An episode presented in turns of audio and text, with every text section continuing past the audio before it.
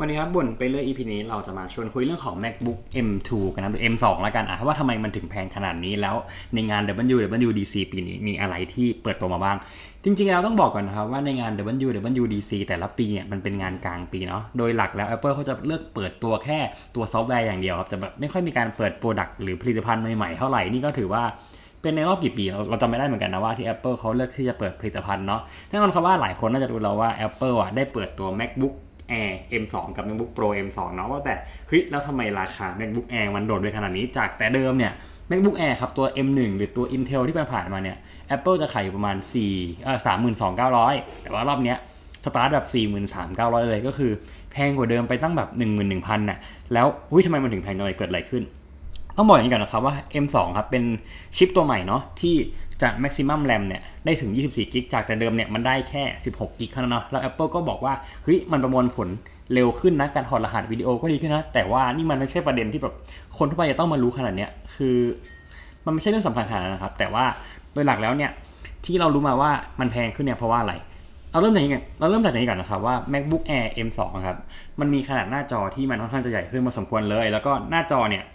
มันขยับขึ้นเป็น 13.6 นิ้ว จากเดิมมันอยู่ 13.3 นิ้วเนาะ แล้วหน้าจอเนี่ยมีการปรับไปใช้แบบอ่า Liquid Retina Display จากแต่เดิมมันจะเป็นแค่ลิจากเดิมมันจะเป็นแค่ Retina Display ใช่ปะซึ่ง 2 อันเนี่ยมันจะมีความต่างกันตรงที่เหมือนกับว่า ถ้าเมื่อไหร่ที่เป็นจอ Liquid Retina ครับ มันจะสามารถแบบให้จอมันเต็มขอบตัว อ่า เรียกว่าจอมันจะแบบเต็มขอบเหมือนเราลองนึกถึงแบบ iPhone X iPhone 11 หรืออะไรพวกนี้ iPhone ตัวใหม่ๆที่มันมีติ่งอะซึ่งแน่นอนครับว่า MacBook Air ก็เป็นอย่างนั้นเหมือนกัน ก็คือจะมีติ่งตรงกล้องอยู่ดี แล้วก็จะมีสีใหม่นะครับที่เพิ่มมาก็คือ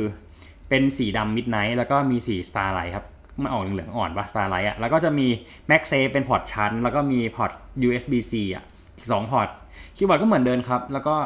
มันก็ไม่มีอะไรต่างจากเดิมมากเท่าไหร่ นอกจากว่าหน้าจอที่ใหญ่ขึ้นแล้วก็เหมือนกับว่าตัวชิปที่มันถูกอัปเกรดขึ้นมาแล้วก็รวมถึงมี MagSafe เนาะ อ่าเหตุผลที่มันแพงขึ้นมาใน11,000นหนึ่งพันนะครับ ถ้าเกิดเราไปสังเกตดูดีๆนะว่า อ่า ไอตัวสิ่งที่ได้เพิ่มขึ้นมา มันเป็นตัวที่จะมีอยู่ในตัวระดับแบบราคา70,000อะอาทิเช่น แบบ iPod MagSafe อย่างเงี้ยครับ เพราะว่าที่ผ่านมาเนี่ย ตอนที่แบบ Apple เขาได้เปิดตัว MacBook อ่า Pro M1 ที่เป็น M1 Pro กับ M1 Max อย่างเงี้ย มันจะมี MagSafe ติดมาเนาะ แต่ว่าไอตัวปกติทั้ง Air ตัวเก่า ทั้ง Air M1 ทั้ง Pro M1 อะ มันไม่มีไง อันนี้ก็คือสิ่งที่เพิ่มขึ้นมาเนาะ แล้วก็รวมถึงเห็นว่าแบบมีการบอกว่ามีอาจจะมีการปรับปรุงกล้องหน้า ตรงนี้ต้องไปรอดูก่อนเลยกันว่าจะปรับปรุงจริงหรือเปล่านะ แล้วก็ตัวเครื่องครับก็ถามว่าหนักขึ้นกว่าเดิมไหมก็หนักพอๆเดิมดีแหละมันต่างจากเดิมแบบไม่เท่าไหร่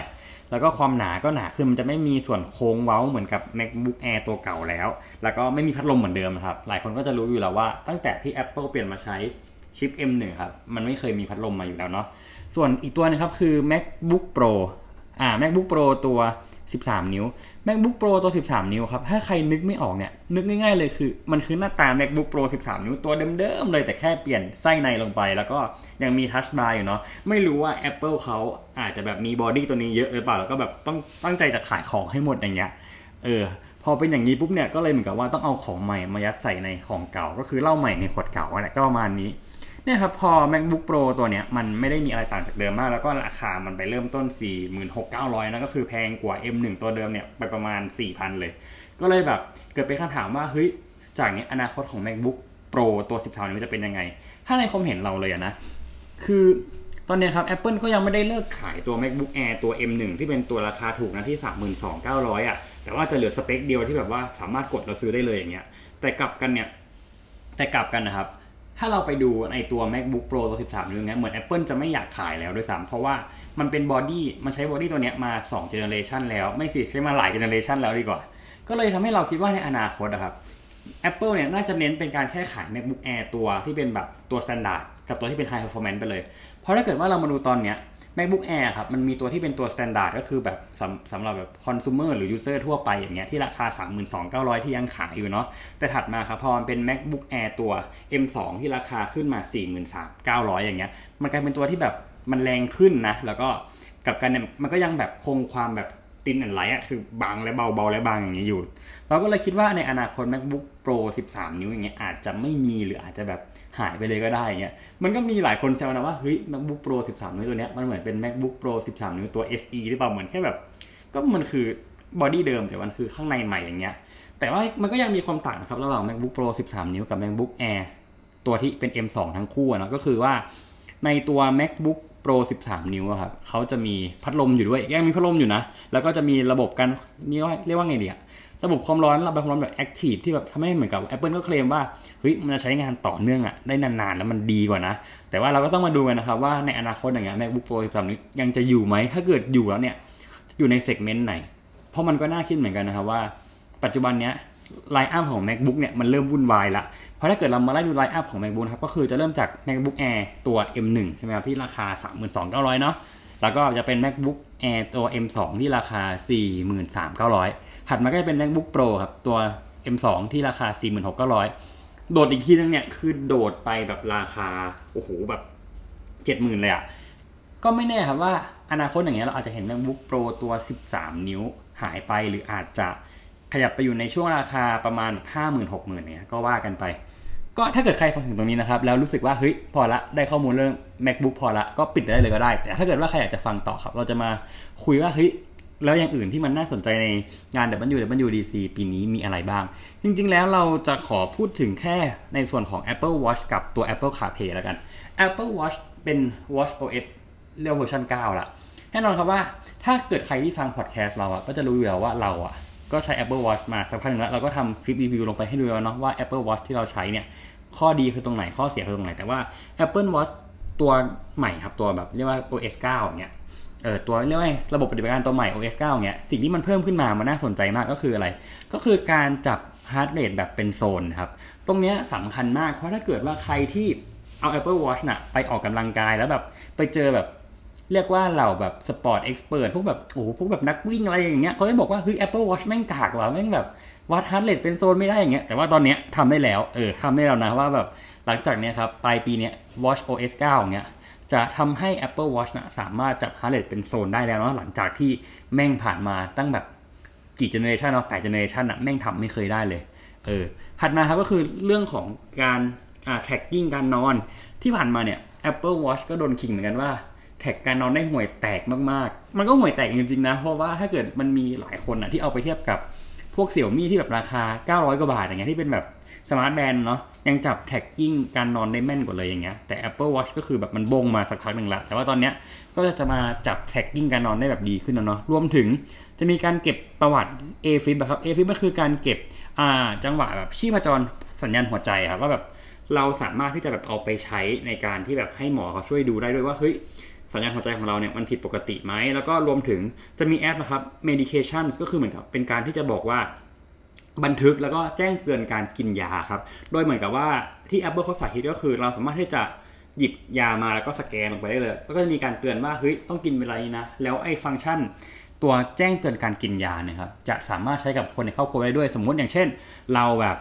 มีพ่อมีแม่อย่างเงี้ย เราก็อาจจะแบบว่า ใช้ iPhone เหมือนกันหมดเนาะก็ใช้แอปตัวเนี้ยครับมาช่วยในการ notification หรือว่าแจ้งเตือนพ่อกับแม่ให้กินยาให้ด้วยเหมือนกัน เออมันก็ดีมากขึ้นเนาะก็อันนี้คือ Watch OS ที่เรารู้สึกว่าน่าตื่นเต้นกว่าอื่นถัดมาครับสุดท้ายคือ Apple CarPlay แน่นอนครับว่ารถที่ซื้อหลังจากปี 2019-2020 เป็นต้นมาเนี่ย จะมีหลากหลายยี่ห้อละที่จะแบบเริ่มมี Apple CarPlay เนาะ มันก็เป็นหนึ่งใน built-in อะ built-in application ที่ค่อนข้างจะน่าสนใจมาก เพราะว่าหน้าตามันดูคลีนแล้วมันก็ดูใช้ง่ายมาก จนปัจจุบันเนี่ย แม้ว่า Apple CarPlay เนี่ยจะมีการอัปเดตมาตลอดเลยนะ แต่ว่าในงานเมื่อคืนเนี่ย Apple ได้บอกเลยว่านี่อาจจะเป็นการแบบ huge upgrade คือแบบการอัปเกรดที่แบบว่าค่อนข้างจะใหญ่และแบบก้าวกระโดดเป็น big step มากเลยคือยังไง คือหลังจากเนี้ยครับ Apple CarPlay เนี่ยจะไม่ได้ built-in อยู่แค่จอตรงกลางละ ถ้าเกิดว่ารถของใครที่มีหน้าจอหลังพวงมาลัยและเป็นจอแบบจอดิจิตอลอยู่แล้วอะ Apple CarPlay ครับจะไป built-in ตัวเองอยู่ในนั้นเลย เออคือเหมือนกับว่าทำงานได้แบบทั้งจอกลางด้วยนะ ทั้งแบบจอหลังพวงมาลัยด้วยนะ มันทำให้เราที่จะสามารถแบบดู Apple Map อะครับจากตรงในส่วนของจอกลางได้ สามารถจะ custom แบบมาตรวัดความเร็วอะไรต่างๆ ก็ได้รวมถึงแสดง status ของรถ ถ้าเกิดรถใครที่เป็นรถยนต์ไฟฟ้าเงี้ยก็จะมีการโชว์ด้วยนะครับว่า เฮ้ยตอนนี้แบตเตอรี่เหลือเท่าไหร่นะ วิ่งได้กี่กิโลเมตรอะไรอย่างเงี้ย มันจะดีมากขึ้นละเอียดมากขึ้นแล้วก็สวยมากขึ้นแล้วดู clean มากขึ้นด้วยเนาะ แต่ว่าตอนนี้เราก็ต้องมาดูก่อนนะครับว่า Apple Watch เอ่อพูดผิด Apple CarPlay อย่างเงี้ยจะอัปเกรดเมื่อไหร่ เพราะว่า Apple ก็บอกว่าน่าจะเป็นปลายปีเลยนะ เป็นเป็นอย่างเร็วอย่างเงี้ยแต่ว่าอย่างช้านี่คือจะเมื่อไหร่นะแล้วก็ตอนนี้ครับมันก็มีหลากหลายแบรนด์เนาะที่แบบจจะลงชื่อแล้วว่าจะมาใช้ Apple CarPlay เนาะหลักๆที่เราแบบเห็นผ่านแบบไวๆเลยนะก็คือจะมีนิสสันครับมี Volvo มีมีนิสสันมี Volvo มี BMW มี Honda แล้วส่วนแบรนด์อื่นโตโยต้าเรายังเหมือนเราไม่เห็นมั้งมีจากัวมีอะไรพวกเนี้ยครับแต่ว่าเดี๋ยวยังไงค่อยมาอัปเกรดกันอีกอัปเดตกันอีกทีนึงว่าแบรนด์ไหนที่จะมาเป็นแบบ Official Partner กันเลย แบบตั้งแต่แรกเลยก็ว่าได้เดี๋ยวต้องรอดูกันอีกทีหนึ่งว่าจะยังไงต่อนะครับ ก็สำหรับงาน WWDC เมื่อคืนนะครับไฮไลท์เนี่ยเหมือนไปกระจุกอยู่ที่ตัว MacBook กันหมดเลยเนาะส่วนอันอื่นนะครับ อย่างเช่นแบบเรื่องของการใช้ iPhone เป็นกล้องหน้าของ MacBook อย่างเงี้ยเราก็คิดว่า ปัดตกไปก็ได้อะเพราะรู้สึกว่ากล้องหน้ามันห่วย Apple เขาไม่อยากทำให้มันดีอยู่ดีแล้วอะก็คือก็ใช้ iPhone มันด้วยเลยแล้วกัน จะได้แก้ปัญหาแบบ ไม่ต้องอัปเกรดกล้องหน้าแล้วอะแล้วอนาคตเราก็ตัดกล้องหน้าทิ้งแม่งเลย ก็ประมาณนี้ครับสำหรับ WWDC เมื่อคืนเนาะก็ใครมีอะไรอยากคอมเมนต์อยากสอบถามอะไรก็คอมเมนต์ล่างนะครับคอมเมนต์ไม่ได้เลยเดี๋ยวจะมาทยอยตอบให้หมดเลยแล้วก็ฝาก subscribe ด้วยฝากแชร์ด้วยนะครับสำหรับวันนี้สวัสดีครับ